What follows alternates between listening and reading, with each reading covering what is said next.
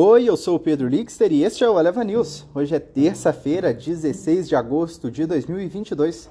Futuros dos Estados Unidos têm leve queda com atenção aos balanços do Walmart, indústria americana e mais assuntos do mercado hoje.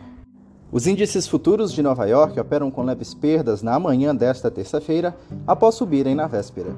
Investidores aguardam ansiosamente pelos resultados de Walmart, que serve como termômetro do consumo nos Estados Unidos, embora o resultado não reflita os recentes indicadores de recuo da inflação e da atividade, que reforçaram apostas de aperto e menos agressivo nos juros americanos.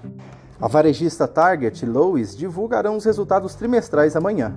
Em indicadores, as bolsas devem repercutir a divulgação dos dados da construção de novas casas às 9h30 e a produção industrial de julho às 10h15 nos Estados Unidos.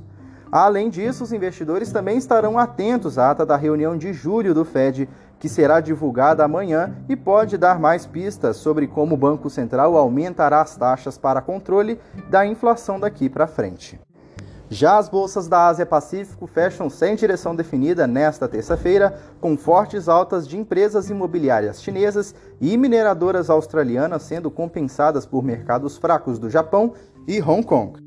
Aqui no Brasil, os fortes fluxos de recursos sustentam a B3, limitam o avanço do dólar enquanto os juros futuros reduzem prêmios, ajustando-se ao fim do ciclo de altas da Selic em uma nova queda da gasolina.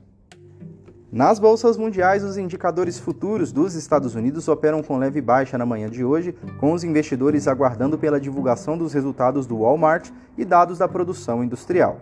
Os mercados asiáticos fecharam mistos na sessão de hoje, com forte alta de empresas imobiliárias na China e mineradoras australianas sendo compensadas pelos mercados fracos do Japão e de Hong Kong.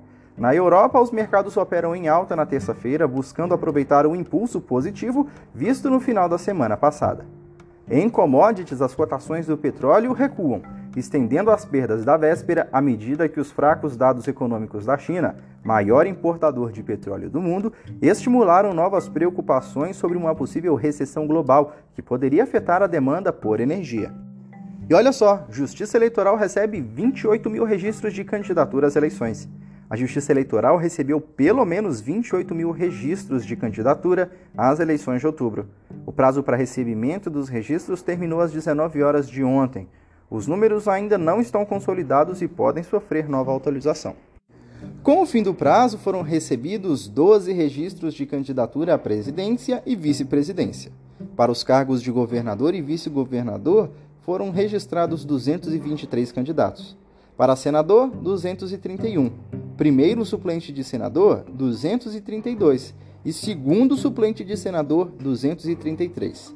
Para o cargo de deputado federal, foram registrados 10.258 candidatos. Deputado estadual, 16.161. E deputado distrital, ou seja, do Distrito Federal, 591 candidatos.